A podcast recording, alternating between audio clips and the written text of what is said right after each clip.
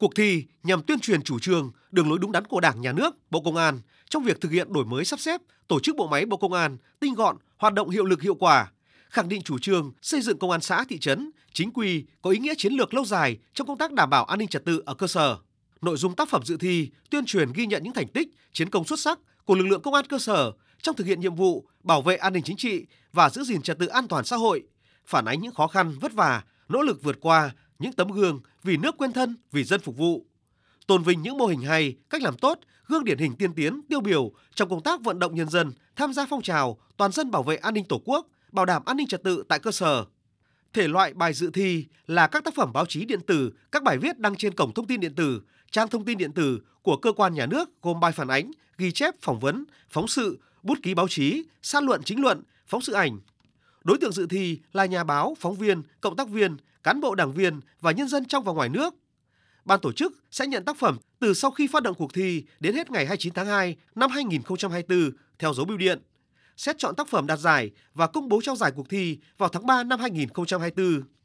Phát biểu tại lễ phát động, Thượng tướng Trần Quốc Tỏ, Thứ trưởng Bộ Công an nêu rõ, đảm bảo an ninh trật tự ở cơ sở là nhiệm vụ quan trọng chiến lược được Đảng, Nhà nước, Đảng ủy Công an Trung ương, Bộ Công an và cấp ủy chính quyền các địa phương đặc biệt quan tâm, dành nhiều tâm huyết lãnh đạo chỉ đạo theo phương châm hướng về cơ sở, sâu sát cơ sở, thực hiện mục tiêu giữ vững an ninh trật tự từ sớm từ xa, ngay từ đầu và tại cơ sở.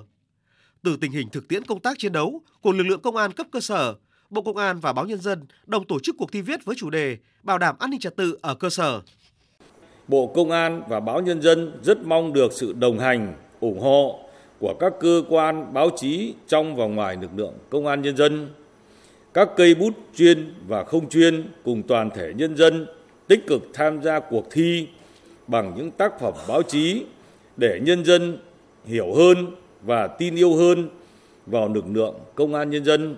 góp phần xây dựng lực lượng công an nhân dân thật sự trong sạch, vững mạnh, chính quy, tinh nhuệ, hiện đại.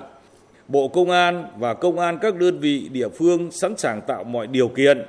giúp đỡ, hỗ trợ các nhà báo, phóng viên, biên tập viên và nhân dân trong quá trình tác nghiệp thực tế ở cơ sở. Dịp này, Bộ Công an tổ chức lễ ra mắt giao diện mới Cổng Thông tin Điện tử Bộ Công an, giúp nâng cao khả năng tương tác, tìm kiếm thông tin nhanh hơn, toàn diện hơn, nhất là trên các thiết bị di động,